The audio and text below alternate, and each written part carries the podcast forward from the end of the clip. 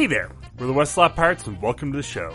We're here to share our thoughts on Northwestern athletics and college sports with thoughts and analysis from the visceral to the statistical. We run our tailgate with the red pirate flag flying high above as we give no quarter, especially the fourth. I'm Sam Walter. I'm John Lacombe. And I'm Eric Scuzz Scousbo. Uh, Scuzz, welcome back. Thank Um, you. Hope you had Guten a, Tag. yeah. Uh, hope you had a great trip over there in, in Germany. Hope Oktoberfest was wonderful. I live to tell the tale, boys. Well, I, that that's fantastic. Uh, But I will I- not be telling any tales on this podcast. Well, I, I think that um, a lot of us here wish we were there so we could have used the wonderful German beer to wash away sort of the pain of this loss to Wisconsin last week. Um, although you know, you look at you look at the game, and I, I know while while we were watching it, it felt bad. And yes, Thorson took eight sacks, and we we I I think the biggest question I have for you guys is, you know, after the game, we started seeing a lot more of the Fire McCall group, uh, a little bit more vocal, a little bit louder. I don't know. They were pretty loud after Duke. Yeah, They I- were pretty loud after Nevada. I uh I I again, I feel like this has been like a, a thing over the past couple of weeks. I am a noted non Mick McCall fan. you might say I've I've chaired the anti Mick McCall club at various points, but I mean like honestly, that's not where I point the finger in this game. Um, I think it's hard not to say that the defense didn't do a good job, and offensively, we put uh, two basically rookie tackles up against a sick pass rush. You know, it's funny, Sammy, using the terminology that you use. Uh, you said Thorson took eight sacks. No, Thorson took four sacks in the Duke in the Duke game.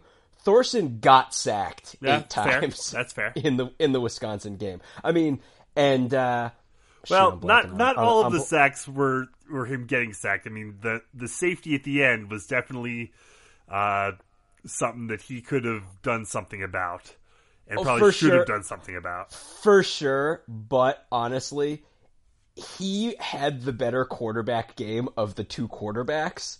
And when you factor in the fact that he got absolutely lit up like a bell in this game, um, I, I think his brain was just a little bit a mess by the end of the game. I kind of, on the balance, I'd say he had a pretty good fourth quarter considering how the third quarter went. Yeah, Because the third quarter was an absolute nightmare. I can't say that he had a better game than Hornibrook. Really? I mean, so yardage, they were pretty close. Yes, uh, Hornibrook's um, completion percentage was much worse, but Hornibrook averaged 9.9 and Thorson only averaged 4.9. And one thing that I'm a growing concern for me, and and I this was very evident in the Duke game, um, not as much against Bowling Green or even Nevada, but against more difficult defenses, I think. I think we're not getting a lot of open receivers downfield, and when Thorson needs to look more than 10 yards downfield, I think he's struggling. He's holding on to the ball too long. Um, yeah, I mean, like Wisconsin's D brought a lot of heat and, and a lot of skill on the D line, and And I mean, Wisconsin's secondary is really good. but too. yeah, it- their secondary is great. And, we, and when we have those matchups, we might have another one this week against Penn State. I mean, they're not as good as Wisconsin, but they've got some talent. We, I, I think, I think we're having trouble getting separation, and I think Thorson is in this weird kind of in between place where he doesn't want to take all the check down stuff. He knows that he needs to be more aggressive, but isn't seeing the windows or isn't finding the timing. You know, Jalen Brown is now out. That was a guy we are expecting to add athleticism. I'm just I'm growing I'm growing more and more concerned about that, especially when you couple with it with a, a, a pretty obvious Justin Jackson injury or ailment of some nature, and now kind of both angles of our offense are coming up empty. Yeah, I wanted to, I wanted to ask you guys about that uh, that Jackson issue. Um, you know, throughout the bye week, we hear nothing, and you know, we get no reports out of camp or out, out of practice. But you know, for him to come out and look as terrible as he did against Wisconsin, and then afterwards, you know, it. Oh yeah, he didn't practice at all this week because he was battling an injury. I I gotta I I'm gonna take the contrarian viewpoint on here. I just don't subscribe to it. He caught a he caught a pass in open space at one point in the game, and the minute I and the minute I watched him catch it, I was like, oh, watch this. He's gonna make a guy look silly, and he did make a guy look silly, and got an extra ten yards on the play. I just our offensive line I just was not expecting our offensive line to produce any kind of run game. I'm kind of amazed Jeremy Larkin averaged five yards a carry um, because our offensive line was just manhandled by Wisconsin's defense. And they were pretty much manhandled by Wisconsin's defense last year, too. And I think we could e- easily argue that somehow uh, this unit, as it's constituted right now, is probably a little bit worse than the unit that finished last season. And when you combine that with the fact that, I mean, Lord knows they blew enough smoke up his butt during the game, but Jim Leonhard does seem like a guy who's really on the rise. He put a bunch of great schemes out there. Wisconsin was really mix and matching the amount of guys that were on the line of scrimmage. And when you factor that in, and then just the talent that they have pretty much everywhere, and the fact that we have two offensive tackles who are still learning on the job. I mean, they it was it was a, a rough go to say the to say the least. I mean, I'm not saying Jackson's not hurt. I just don't think that's the problem. I just you know, he he was going to be fed into a buzz saw this game. Yeah, I, I I could buy that. I and and I could buy like I was just I was just jumping to his game log here and he did have 121 yards against Bowling Green. He had over 100 against Nevada. He uh, it's it's been these games on the road, Duke and Wisconsin, and I think you can you can definitely you can definitely look at some Occam's razor um, situations here around like the, the the freshman starters you've mentioned, John. Just the general upheaval on the line. We still got Hance generally playing uh, playing at guard. Um, combine that with you know maybe a potential injury or, or, or something that's that's keeping Jackson from doing the the Jackson type things we've seen in the last couple years against teams like Duke and Wisconsin.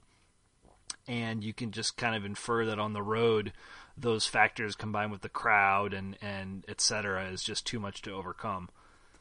I'll, I'll buy the crowd as a factor at Wisconsin. I will not necessarily buy the crowd as a factor at Duke. But good point. Very oh. good point. Yes. I I want to make one important point here, though, which is we if you take Thorson's out Thorson's safety out of the books, we lost this game by one touchdown, and I would even posit that we lost this game by one play, and that was the 66 yard pass in the third quarter on third and four.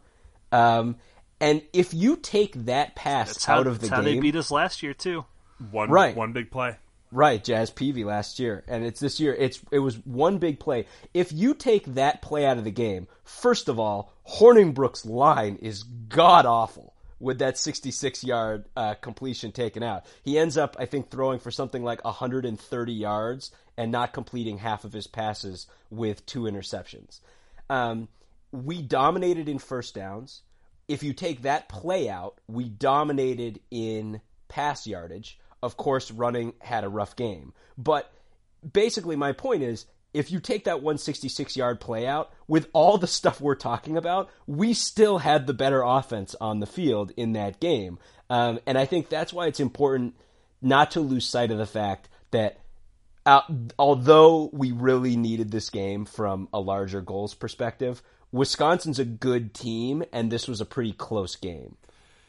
Yeah, I, I think you know there are plenty of ways to look at this game in a glass half full aspect. I mean, as as terrible as we looked in the third quarter, you know, Wisconsin gets out to the big lead, um, and you know it really felt like up until you know we went on that we started the comeback.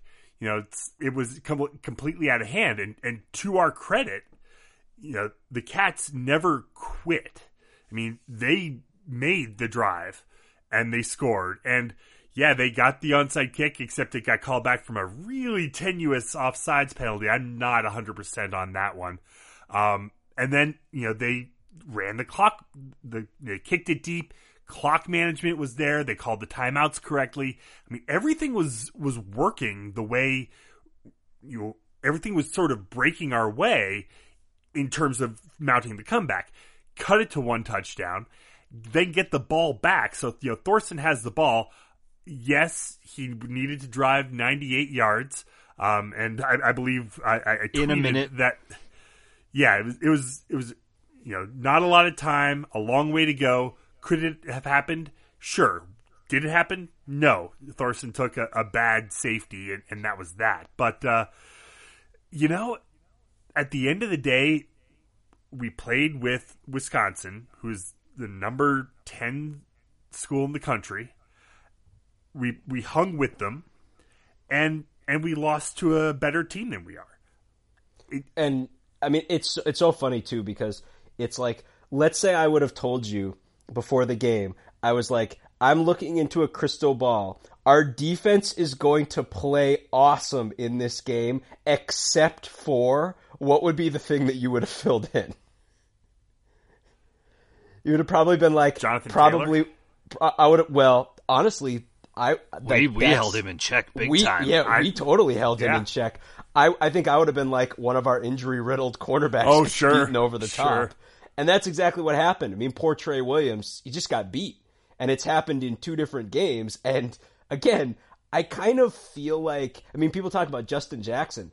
I, I mean, Trey Williams is not supposed to be playing yet. He was supposed to be some, you know, a mid season thing, and he's basically been forced into a starting role. And I just think he's trying to heal up on a week by week basis. And again, great play by him with the strip on the opening play of the game. Uh, yeah, I mean the the, but- fir- the first two plays of the game we forced fumbles. Right. So I mean, he's. I mean, and the defense was great. I mean, you've got to be feeling good. If you looked at the two deep, Samdup Miller is officially the other starting end opposite Gaztown, and that's because him and Gaziano had great games. Uh, if you get a sack from each one of those guys in a game, that's a great starting point. So um, I think, and you know, the first half could not have gone much better. I mean, again, obviously, our the the offense could have done more, but that's what happens when you're getting shredded by the other team's pass rush. I, But I, I totally agree that the defense is the, the thing to come out of this and feel really good about um, for two reasons. One, Alex Hornibrook, for as much gum, grief as we might give him, I mean, I think we like to poke fun at him a little bit. He's actually really improved his statistics thus far this year. Now, granted, Wisconsin has like we are the best team Wisconsin has played, but his in a long in a long shot too. but hi- but his yards per attempt are up uh, from seven to ten this year. His Guys, no completion, matter- his completion, no matter perc- how many, no matter how many accolades you heap on Alex Hornibrook, you can't possibly do more than Brock Huard did during that game. So oh, um, well, look, I'm not saying that he's the next Brett Favre. What I'm saying is that he's improved his completion percent. He's throwing downfield more, and he's already equaled last year's touchdown count with half as many picks. So he's he's he's performing better than anticipated. This is a better version of Ale- Alex Hornibrook than we saw last year, and the fact that Jonathan Taylor has come in and done as well as he has done, this this is where I think Wisconsin might come back down to earth a little bit in the Big Ten. Is that there? You know, we we had concerns about their running game, uh, Sans Corey Clement, and I think we also saw that Taiwan Deal either wasn't going to play or was injured or something was going on there. Um, we had concerns about about them on that front. Their O line is great, but they do not have that just you know dramatic burner at at running back they've had in the past couple seasons, be it James White or Monte Ball or uh, the aforementioned Corey Clement. So, I, you know, it'll be interesting to see how Wisconsin looks in in subsequent Big Ten games, but we should feel really good about how the defense performed against this team, given what they've already done against lesser competition. I, I want to swing back to your opening comment, uh, Sam, about Hank or not Hankowitz about McCall. McCall. because while I agree the offense, I would say the offense performed maybe better than I anticipated. I, I mean, I expected this to be like a 15 to, to 20 game or a you know a 13 to 17 game like a couple years ago, or for Wisconsin to just run away with it, giving it given it was in in their their own house. But putting up 24 on the Badgers is no mean task. However, to have third and one on the opening drive off of a fumble of the other team, deep, deep, deep in your territory, I don't care what the play call is. We have to have that. We have to have that.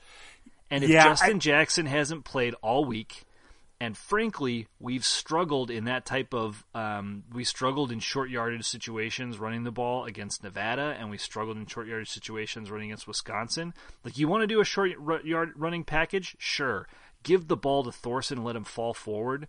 But this this slow developing nonsense, and and like it, it's I don't even mind if it's a conservative play call, but there has to be a broader perspective if Northwestern wants to compete for the Big Ten West title and be serious about it. That is a third down conversion they must get. Oh, for sure. and later, later in the game, in third and short, Thorson did take it up the middle and, and got the one. I, I, I remember that play, uh, Scuzz, uh, and I was shocked. You know, Jackson lined up seven or eight yards behind the line of scrimmage. Against that defense, are against you that kidding defense, and and they didn't have the, there was no fullback. It wasn't the jumbo package, and you know you, you can't run a slow developing play up the middle when the defensive line is like we are not moving.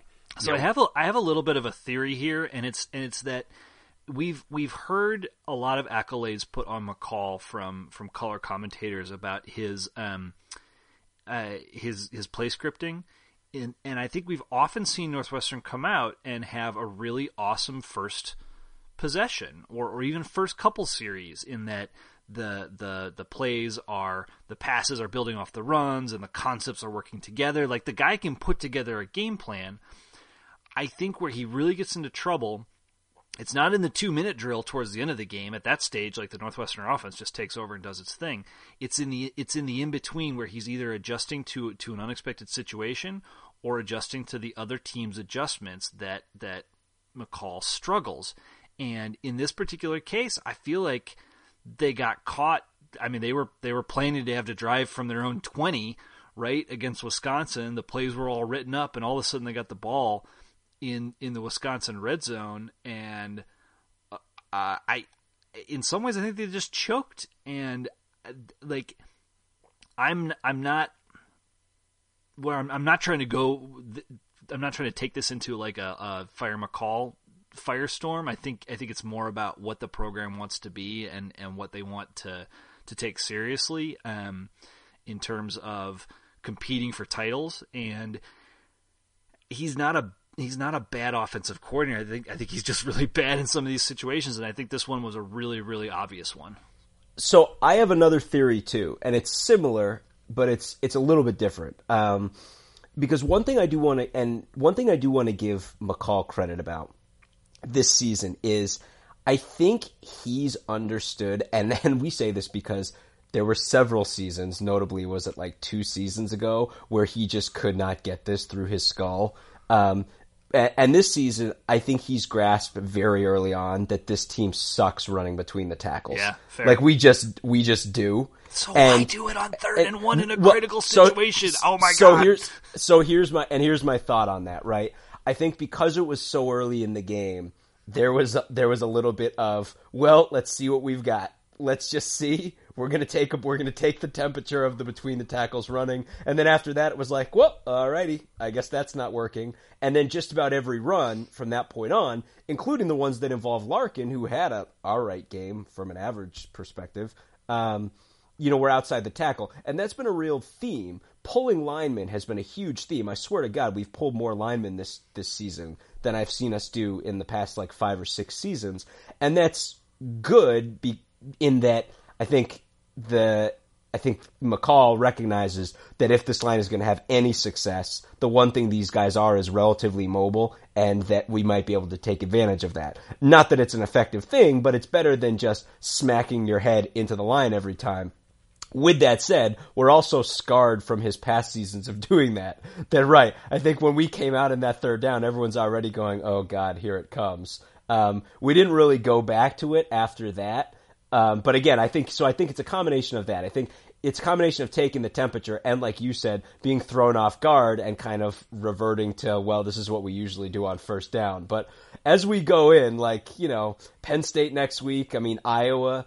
Um, the week after that, like if you think Josey Jewell is going to allow us to run up the middle, like it's just not going to happen. Well, it's just Like, such our- a it's just such a brutal place to, to as you said take the temperature. I think that's a really good I think that's a really good theory, John. I just I it the like the the brain sense of that like from a bigger picture perspective uh, of like get the third down and then sure try that on first down, you know? Like Wisconsin might have stopped us, you know, inside the 10 anyway because their defense was so good, but for the love of God, you can't Ah, it's such a it's such a high leverage play. It's you know like the like the the points the the expected points for that possess- possession. I mean we we we were we already kind of put ourselves behind the eight ball and we recovered for the first half for sure. But um, I just woulda coulda shoulda right. if so for me, I just think back to the Pitt game. Third and one, there's only one play that I want to see. I want Garrett Dickerson uh, coming out in superback. I want like two wide receivers on the left, and I want Garrett Dickerson tight to the strong side on like the opposite side.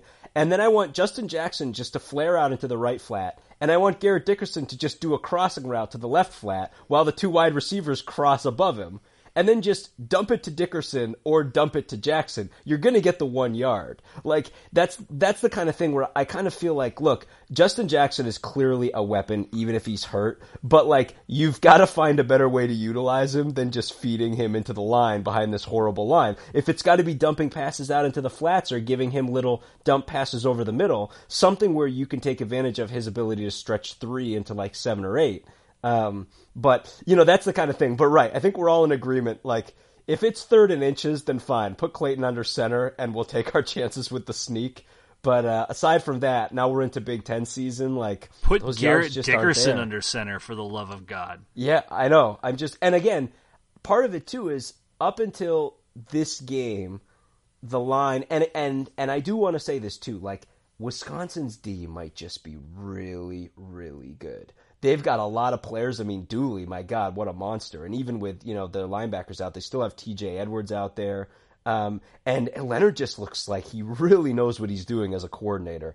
And I mean, they they just may have an awesome defense this year. So again, our line was clearly bad in this game from a pass pro perspective, but we've been pretty good from a pass pro perspective up until this point. And I'm just saying this from the perspective that like we need to throw the ball a lot. We ran one play that had me really excited, and then we didn't go back to it.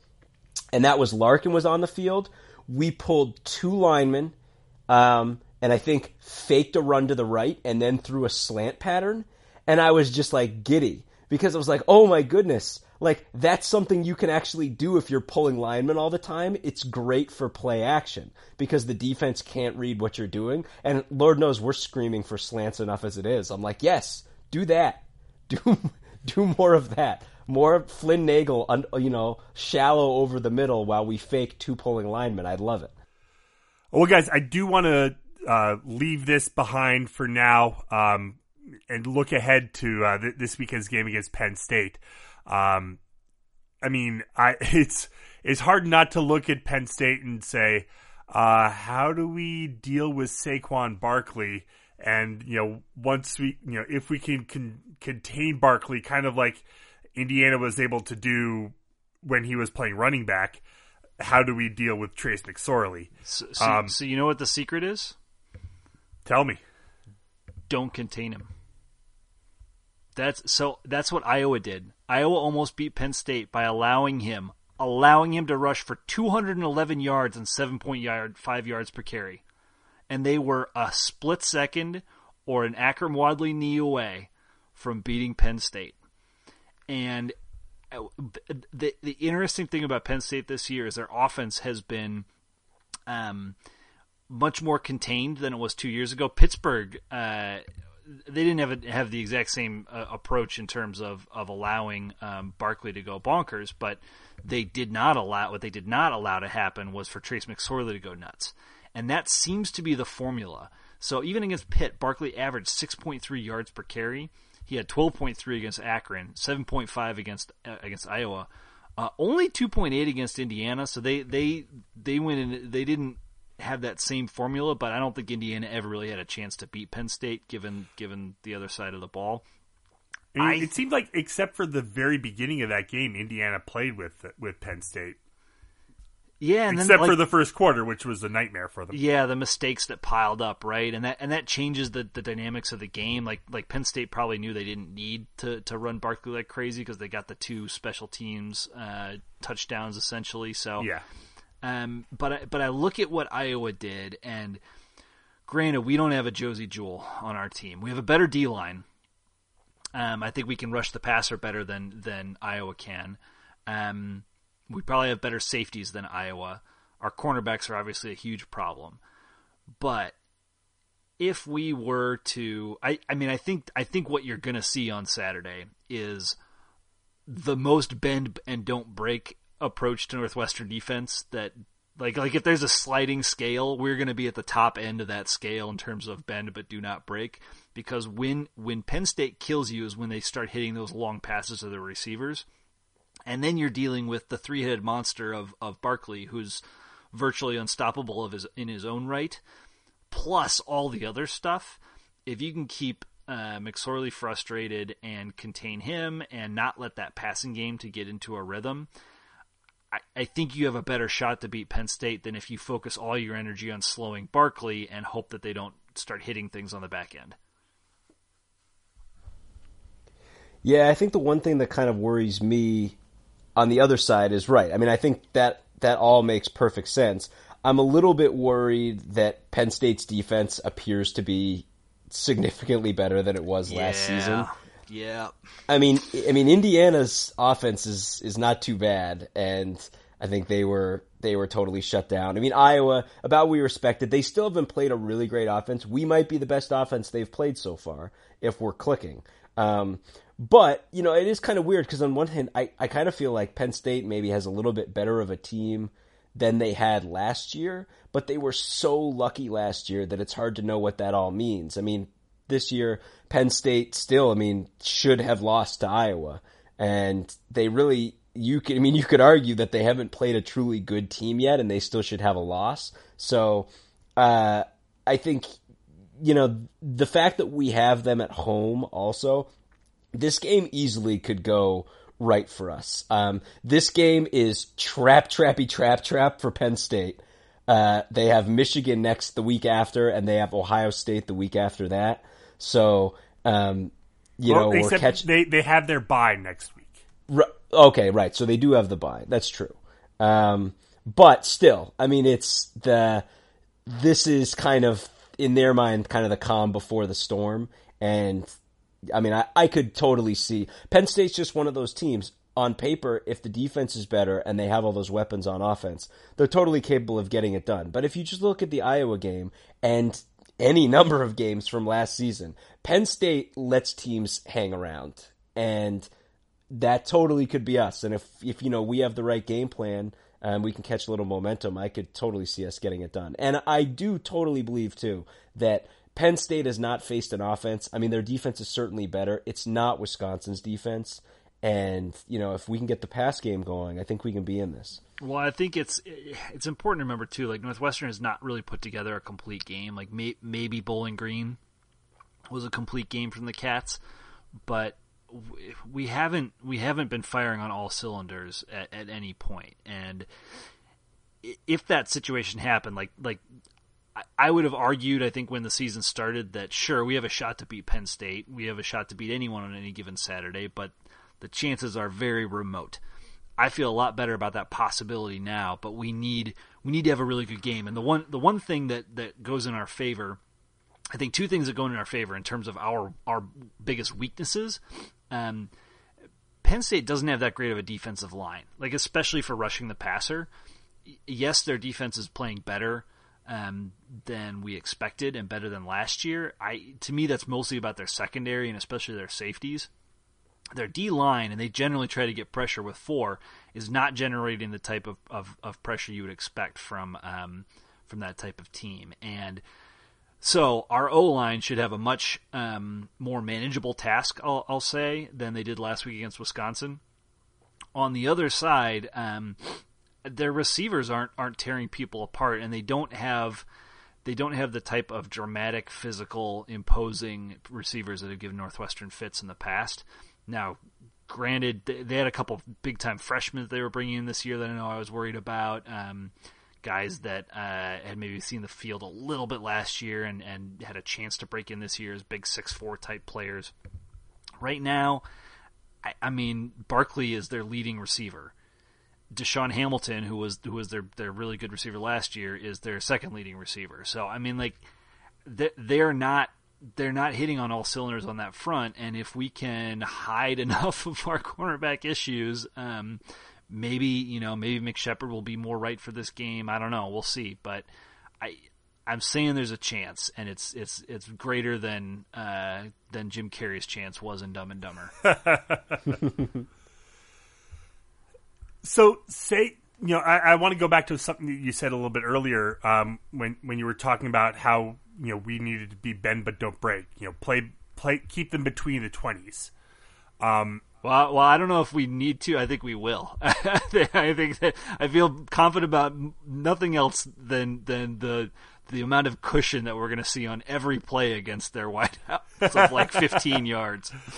Um, but I guess then how, what does that look like once they hit the red zone? I mean, how how do you then turn up the pressure? Well, then you uh, don't then you don't have to worry about the vertical stretch as much, right? Um, the other the other thing that's that's uh, beneficial to us is that Mike uh, Mike Gesicki, who is a big time pro tight end prospect at this stage for Penn State, um, is is possibly dinged up and going to miss this game he's uh, he's tied with DaeSean Hamilton for, for four touchdowns on the team. He's clearly uh, probably the first target that McSorley looks to in the red zone. But I mean, I obviously like like the the biggest thing that, that the bend but don't break right is focused on is is making sure explosion plays don't happen, and then in the red zone you just have to execute and you have to. Uh, stay in front of guys, and, and you can't let the QB have all day, and you know you gotta um, get off your blocks, etc. So, I think that's I mean that's gonna, that's going to be the scary thing, right? I mean, you saw what what Penn State did to Iowa, uh, essentially in the red zone at the end of the game. Like they just they found a way. Their skill talent is ridiculous. Their offensive line is not good. I, I mean, Gaztown and Samdup and Lancaster and others should have uh, plenty of opportunity to and worth to make worth a name remembering, for themselves. Jonathan Taylor did not have a particularly great game against our defense, which is, you know, I'm not saying he's Saquon Barkley, but the, the run Rundy was good last game. Well, um, it, it is homecoming, so and you know Penn State isn't really known for for traveling exceptionally well, uh, so I'm hoping that uh, it's not going to be you know, hopefully we'll have a great crowd on Saturday. Um, I, I, know it's supposed to be a little wet in the morning. Hopefully that won't carry on into the game. Uh, but uh, definitely looking forward to you know this weekend. Uh, it is homecoming. It's it's always great to see everyone coming back uh, into town. Um, kind of looking around the rest of the Big Ten. Uh, you know, this weekend, you know, we've got a couple. You know, well a couple interesting matchups. Um, you know, Illinois is at Iowa. Don't really care. Minnesota's at Purdue. I'm a little surprised Purdue's a four point favorite, but aside from that, don't really care. Uh, Indiana's hosting Charleston Southern. Don't care. Maryland at Ohio State. Maryland's on their third or fourth string quarterback at this point, and Ohio State seems to be figuring everything out. So, I, I guess you know, mild upset alert, but no, mm, no. Uh, but the the two evening games, um, Michigan State at Michigan and Wisconsin at Nebraska. Um, on paper, they look like they're going to tilt very heavily towards Michigan and towards Wisconsin. Uh, does Michigan State have have they shown you enough to make you think that they could hang with Michigan? So two two halves of this. First of all, credit where credit is due. They managed to beat Iowa. Um, and again, my expectations are so low for this Michigan State team that uh, I give them mad props for that. On the other hand, they scored 17 points, and now they have to play Michigan's defense. Um, and I've seen nothing nothing whatsoever this season that has led me to believe that Michigan State can score points. So I just don't see how. I mean, I know. I mean, they John O'Korn, right? So if Michigan State's defense pulls out some serious pride and makes it a low scoring game, maybe. But I just how like how do they score points in this game? I just don't see how it's possible. I I'm wondering if John O'Korn is an upgrade on Wilton Speight. Um, if if nothing else, I think he uh, might be better in the interception department, particularly the pick six department, which has been killing Michigan during the Wilton Speight era in big games. But um, I I agree with you, John. I don't I don't see how Michigan State can score enough to have a shot in this game. Uh, the line of ten and a half for Michigan maybe feels a little strong, given how hard of a time they've had um, on offense, particularly you know like their run game just doesn't look that great uh, the, the aforementioned quarterback issues, but I just I just don't see how Michigan State scores more than a more than a handful of field goals. Maybe that'd be enough. You know, maybe this is a nine six uh, boring event, but um, yeah, it feels like Michigan should be able to pull this out. Michigan's and, a ten. Michigan's a ten and a half point favorite, and the over under is forty. Yeah, that is so low. Yeah, yeah, yeah. So you're talking like twenty, like twenty five to 15. If if Michigan gets hot in any way, shape, or form, this is, could be a blowout. Um, yeah, for sure. I th- I mean, this game always tends to be un- a, a, little unexpected, just because like Michigan State gets so up for it. But I just don't think they got the horses. It's at the big house. That, that I mean, sure. Last time that that game was at the big house, you had the oh, he had the, trouble with the snap. Exactly, but. uh I, they're two different teams from that that game two years ago. Hey, hey guys, sure. can I can I ask you can I ask you a question? Yeah. If Clayton Thorson, who's reasonably mobile, um, got sacked eight times against Wisconsin, how many times are they going to put down there's, Tanner Lee? There's there's only there's only one team in the conference that has clearly bigger problems at tackle than we do, and that's the Nebraska Cornhuskers. Oh my god! Nebraska, Nebraska starts the worst tackles in the conference. I'm not exaggerating. Their tackles are so flippin' bad. It's injuries combined with the young guys behind the injured guys are just shockingly bad. They scored. I mean, people to point to the NIU game. They played put 27 on Rutgers and 28 on Illinois. They put 28 on Illinois in a game where Illinois basically didn't get across midfield. Uh, so I I don't know what to tell you. Like when they not like oh my god, like Tanner Lee, maybe just sit him for this game. So I'm I'm to play devil's advocate here just for a second, and this will be the last time ever you will hear me defending Nebraska. And I'm not defending Nebraska because they're terrible, but you know, don't you think that they're coming into this game with a "we have absolutely nothing to lose" mentality? The AD's already been I don't, fired. I don't think Mike Riley feels that way. well, Riley's, Riley's on his way out. He, he's he's done. The I'm AD's sure gone. that they. I'm sure that they are thinking that, Sam. I don't think it will matter. Sure, fair and, enough. Absolutely. And part, part of it. So I go back to that that game they had against Oregon, where Oregon just blitzed the heck out of them.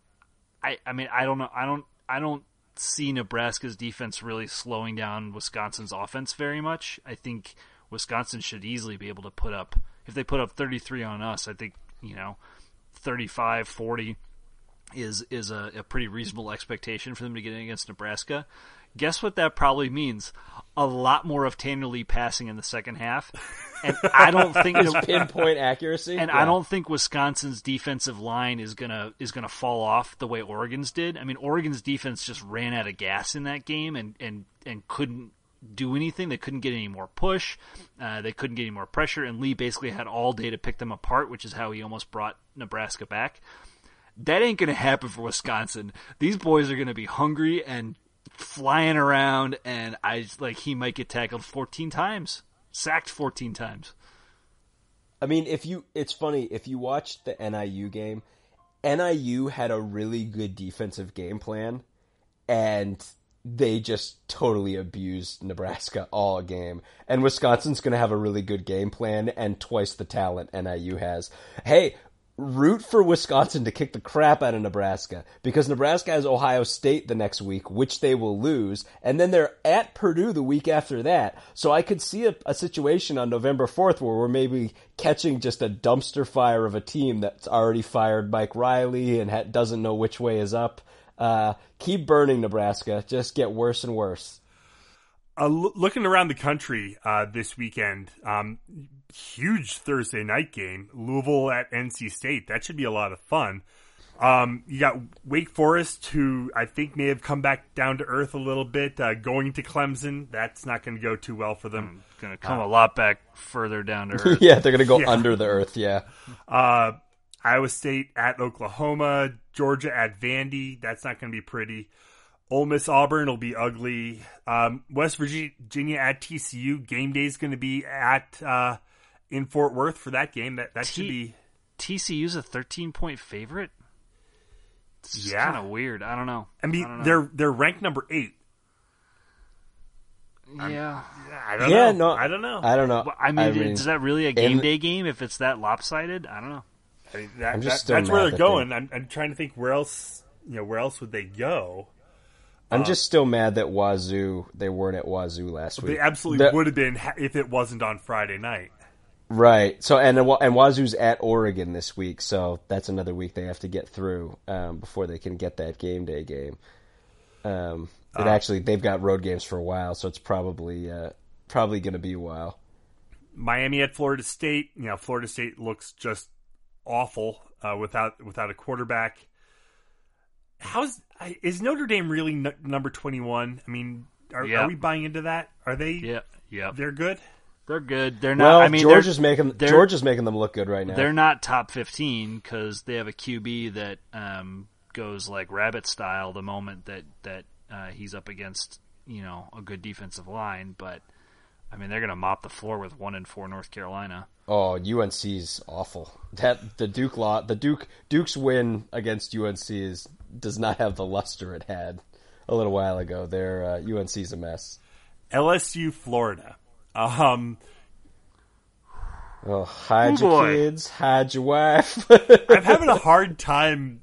It, it really, it shouldn't surprise me that people are already calling for Orgeron's head, even with a $12 million buyout. Whoever loses this game is whoever watches this game. Watch another game. Ugh, this is this game's going to be just gross. Well, and there is a potential for uh, hurricane coming through, so that could make it even more interesting. Um, I, I guess you, Sa- sadly, uh, I think Austin Appleby is no longer on the. Um, I think he graduated. I don't think he's he's with the the Gators anymore, so we can't have Purdue quarterback ex Purdue quarterback bowl again. No, no, and uh, Luke Del Rio out for the year with a broken collarbone. Now you've yep. got um, uh, the freshman and Malik Zaire, who still can't win the starting job at Florida. I'm confident that it's still going to feel like we have two former Purdue quarterbacks starting this game. yeah. Uh, USC definitely gets uh, a week to lick their wounds after losing up in uh, up at the Palouse. Uh, Oregon State is definitely a cure for what ails you. Um, you know, as they head down to LA to take on the Trojans. Alabama, Texas A&M. Uh, yeah, it's in College Station, but no, I I mean Tw- twenty-seven point line. Yeah, uh, that's that's going to be a typical Alabama spread for just about every game left on their schedule. They are until at least until the Iron Bowl. So I, I, de- I definitely need to retract my, my Mississippi State flag waving that happened a couple weeks ago on the podcast. Um, that red flag has been uh, has been replaced with a white one. Um, I just I don't see anything on their schedule. Even even Auburn, who you know who who looks to be revived at this stage, like I, I forget who I heard talking about it, but Alabama at this stage is basically they're basically playing their backups in the second half. And uh, oh, it was a solid verbal was talking about this. Yeah, yeah, they're basically playing their backups in the second half. So if you think about it, they're not only do they have all of the talent in the world, right, top to bottom on their roster, but everybody's getting reps too. And so by year, I mean by year end, they're going to effectively have you know, one and a half Alabamas. Um, it's just it's absurd how I I think until Saban leaves that that program is just going to be head and shoulders above everyone. Um, it's funny too, just because for so much of his tenure at Alabama, the whole conference has been good, and he's succeeded in spite of how good the conference has been, and now Yeah. the conference is just garbage. There, what I mean, Georgia's good, Auburn might be good, that's it. and that's that's it. That is Yeah. it. Nothing else really jumping out of the on the schedule. You know, Wazoo at Oregon. Maybe uh, Oregon lost all their quarterbacks, so and Royce Freeman. So I mean, yeah. um, Wa- Wazoo's a good football team. Yeah. like they they might put it on Oregon. They're good on both sides of the ball now. This is not this is not Wazoo of a couple years ago. This is probably a top ten team. I will say a lot of road favorites this weekend. Like an abnormally high number of road favorites. Um, so just tuck, tuck that away. I, I'll swing back. You know, the one other game that I actually am a little interested is is the the Purdue Minnesota game. Okay. mostly to see if this if this Purdue rise uh, continues. Um, you know, Minnesota didn't look as good as I thought they should have against Maryland last week, and, and they ended up losing. Uh, they have to go to Purdue on on the back of that. Uh, Purdue's coming off a bye. They had that bad game against Michigan. They've had a chance to lick their wounds to understand this offense even better. I- I mean, this this could be, in my mind, kind of the coming out party for Purdue, where they're they're on national TV and they finally get to kind of make a statement like, "Hey, we're you know we're for real. We're going to be competing in this conference." Um, and that, that that would be interesting. That'd be kind of a dynamic shift um, in the pecking order of the Big Ten West, in my opinion, if it if it came to fruition. It's just educational too. I mean, Maryland and Minnesota played each other so close last week, and now you know. So it's like it's another barometer. It's like, well, if if Maryland and Minnesota are about the same, how does Purdue stack up to them? It's just learning about that whole big seven game or eight game slog that we go through um, beyond the Penn State game. I kind of want to take a look at uh, a little Pac-12 After Dark um, on FS1 at 9:15 Central. God, that's so late. But uh, I I want to I want to see Bryce Love live. You know, I, I mean he is Tough matchup gaudy, too. gaudy Tough- numbers. Yeah. Tough matchup too on the road at Utah. Yeah, Utah's good defense, and you know, Love is averaging 11 yards per carry. I mean, it's broken. That that that should be a lot of fun to watch. and Stanford's not even good. That's what's that's what's so crazy about it. Like they, uh, although to be fair, their two losses are to USC and San Diego State. But I mean, they they barely beat an Arizona State team that's pretty mediocre. But yeah, I mean, it's it's funny. It's kind of a shame for him that he's kind of toil. He's probably going to end up toiling in relative obscurity this year. But yeah, you're right. It's it's good to watch. O line, running back, and tight end. They do it very well out there. They still have um, not a lot going on their receivers and problems at quarterback, and their defense isn't what it was during the Harbaugh era. But the the I, I think they they have outside of Alabama maybe the best O line in the country, and then their running backs and tight ends are just always really really solid. Well, yeah, I mean, nothing else really jumping out on the schedule. Uh, you know, Cal, I don't think is as good as we thought. They're at Washington, Central Florida at Cincinnati. Scuzz, you you going? Nope. All right. so I guess with that, we'll go ahead and leave it there and uh, continue our search for the Swoley Grail.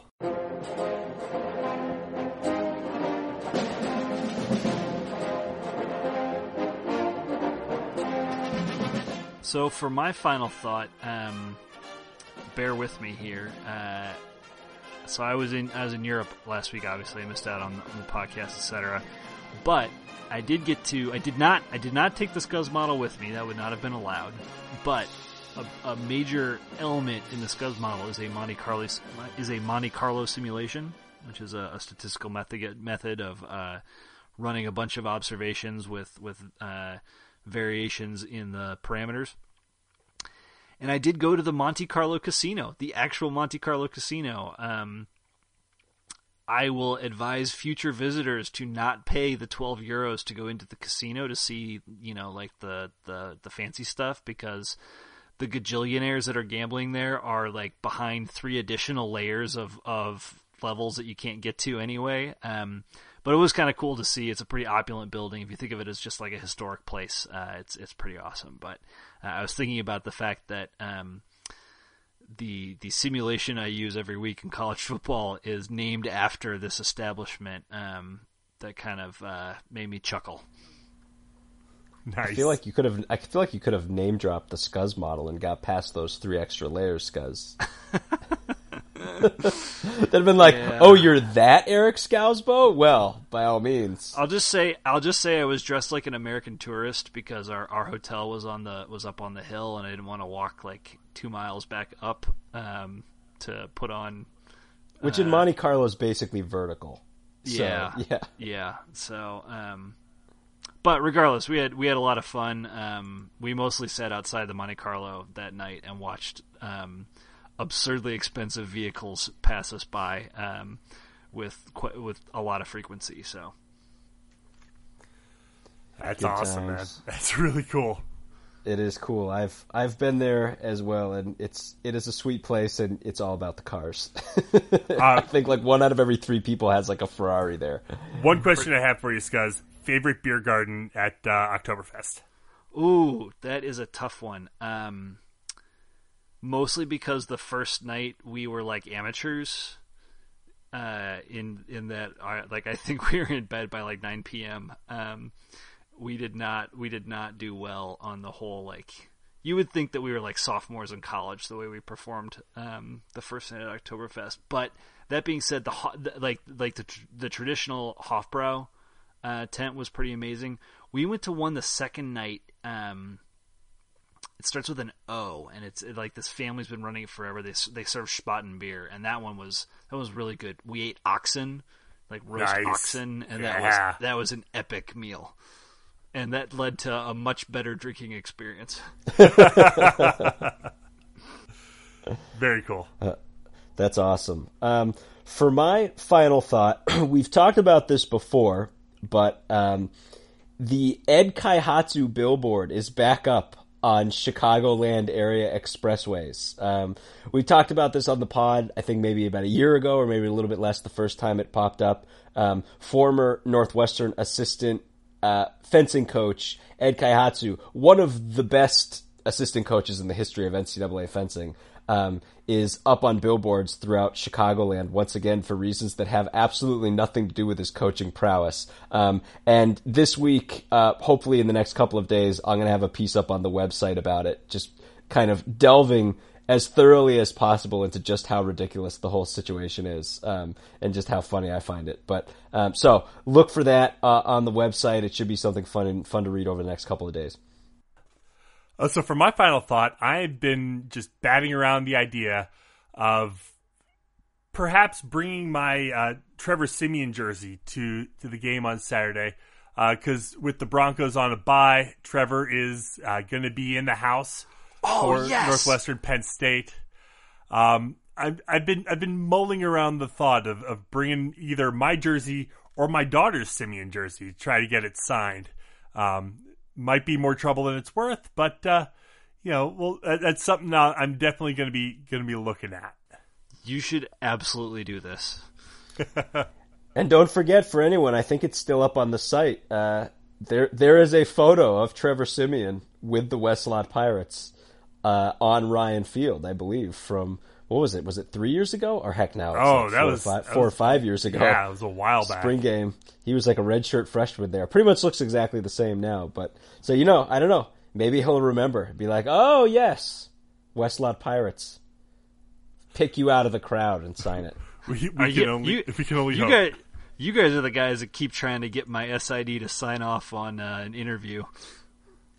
yeah, right. exactly. Not SID, but The whatever. PR whatever- guy. Yeah. Look, PR, PR just- department. Yeah, I've Let's just go straight to the source. That's what I, I, am saying. I have definitely spoken with multiple people in the Broncos PR department and been shot down at every Yeah, opportunity. to, but to no uh, avail.